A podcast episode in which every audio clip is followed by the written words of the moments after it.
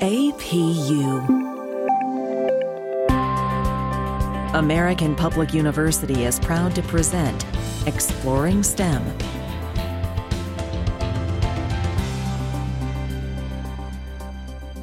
Hello, my name is Dr. Bjorn Mercer, and today we're talking with Dr. Stacy Malinowski, Associate Dean in the School of Health Sciences. And today we're talking about sepsis awareness. Welcome, Stacy. Hi, Bjorn. Thank you for having me. Excellent. Important topic, so let's just jump into it. So, what is sepsis, and why should we be talking about it today? That's a great question. So, most people don't know what it is. So, sepsis is actually your body's response to an infection, but it's like your body's response to an infection on steroids. Okay. It is this just overwhelming systemic response. It infects all of your body systems, and it's actually the number one healthcare cost in the United States, like $65 billion a year. And it has a very high mortality rate. Like four out of every 10 people who develop sepsis unfortunately die from it, but it's something that nobody knows about. And from our conversation, you said it's preventable. And so, how can people reduce their chances of developing sepsis from an infection? So, what happens is you start off with your infection. This could be any kind of infection. It could be bacterial, a parasite, it could be a virus, and your body can't fight it effectively. So, the main strategy is to do those simple things you would do to prevent any type of infection. So, we're talking very basic good hand hygiene, kill those bacteria, getting vaccinated to prevent viral infections. If you do have an infection and see the doctor and they give you antibiotics, I cannot stress the importance enough of finishing the whole course of antibiotics because if you don't, that infection can come back worse and it can lead to sepsis. If you go to the doctor and they tell you have a viral infection, please do not ask them for antibiotics because it won't work and it's not going to help. So good hand hygiene, getting vaccinated, seeking medical attention when you do have an infection that needs medical assistance. Those are just some of the things we can do to prevent sepsis from occurring. And that's excellent. And this is a layman question. Are you more likely to get sepsis in the hospital or at home as you're fighting something? Or does it not matter?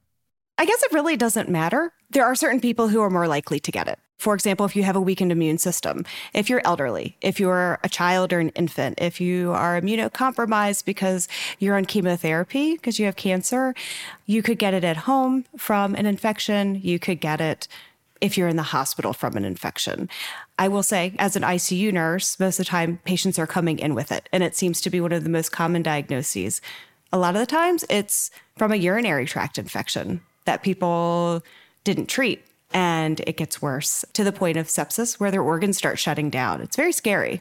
Yeah. And I've recently discovered, I didn't know this because I'm not medical, that urinary tract infections can be, I guess, a little more sneaky in older folks, if that makes sense. I'm not using any of the right terms. no, no, no, you're absolutely right. And what we usually see is it's one of the main causes of confusion in the elderly. And we don't notice urinary tract infections in the elderly until they become confused. We don't know it's a UTI at that point. They get confused, they come to the hospital.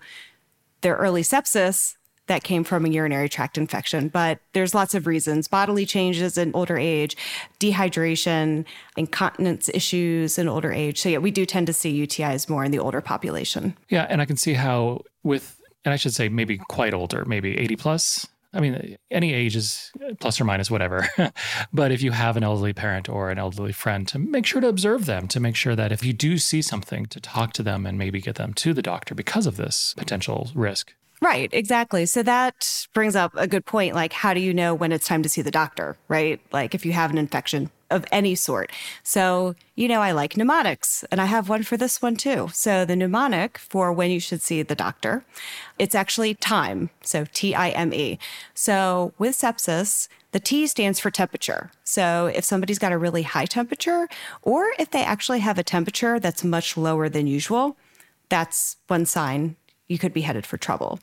The I is for infection. So, in many cases, people may know they have an infection, but it's really, really mild. Like they have a cold, which actually now has turned into pneumonia.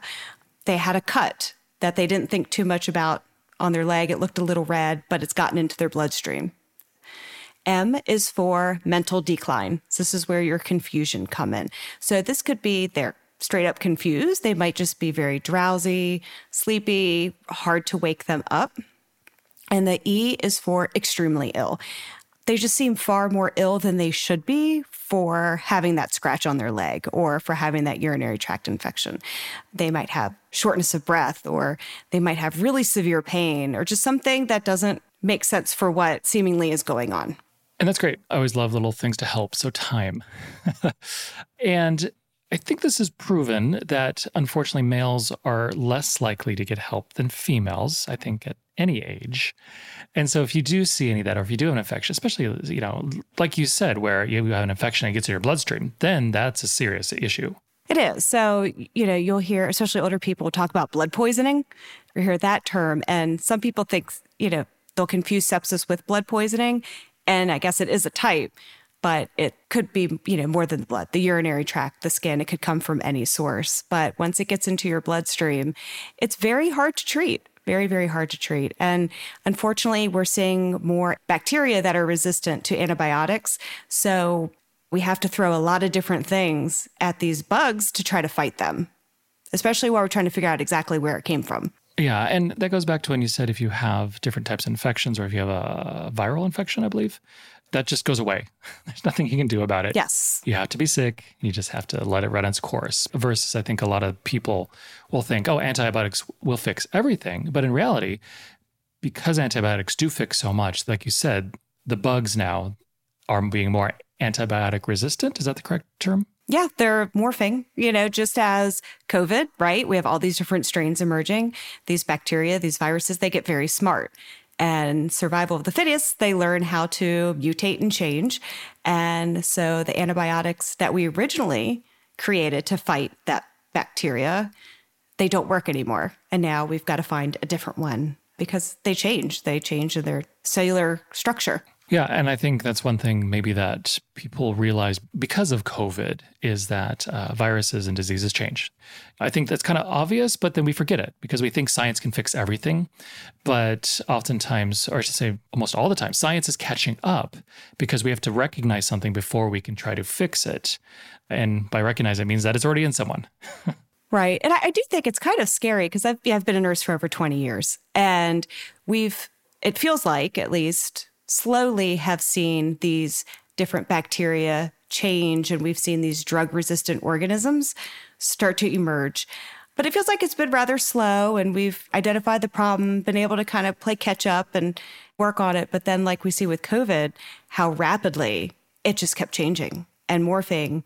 You know, like we see with the flu virus every year too. It's always changing. There's so many different strains. We never know how to effectively treat all of them were the most virulent at that time because you just don't know. It feels to me like things are shifting much more rapidly than they have in the past. Yeah. And I think one of the overconfidence of being a contemporary human is that we think that, hey, we're alive. We're not going to die because of a virus or a disease, when so many previous generations of humans had to constantly battle survival. And we should never assume that we will always win with medical or science when we just really need to always be careful and be as healthy as possible. Yeah. And you just don't know. And so that just goes with any, you know, the washing the hands, getting your vaccines, staying in shape, having a healthy immune system by eating well, getting exercise, all those basic principles, all those things we know we should be doing on a regular basis. Really, I mean, that's our best defense against anything, really. Oh, for sure. And today we are speaking with Dr. Stacy Malinowski, and we'll be right back after a short break. At American Public University, we believe higher education is not one size fits all. That's why we offer 200 modern programs that build on your knowledge and fit your schedule. Because we believe universities should adapt to the needs of students, not the other way around. American Public University, within reach, without limits. Online classes start every month. Learn more at AmericanPublicU.com. And we are back with Dr. Stacy Malinowski. And so this leads us to the last question Are certain people more likely to develop sepsis than others? So we always have groups of individuals that are more prone to more severe infections. So I think anybody who's immunocompromised, that be your patients on chemotherapy, the young, the elderly, it could be diabetic patients, patients that have a lot of other health problems. So the key being you need to try and stay as healthy as you possibly can. So back to the hand washing, the diet, the exercise, preventing getting the infection in the first place. But if you have an infection or suspect you do and it's not getting any better, you really should follow up with a medical provider. And that's excellent. And I think, like we've talked many times in our podcasts, uh, is just trying to be as healthy as possible. If you struggle getting exercise in your routine, find it. There's ways you can find time to exercise several times a week.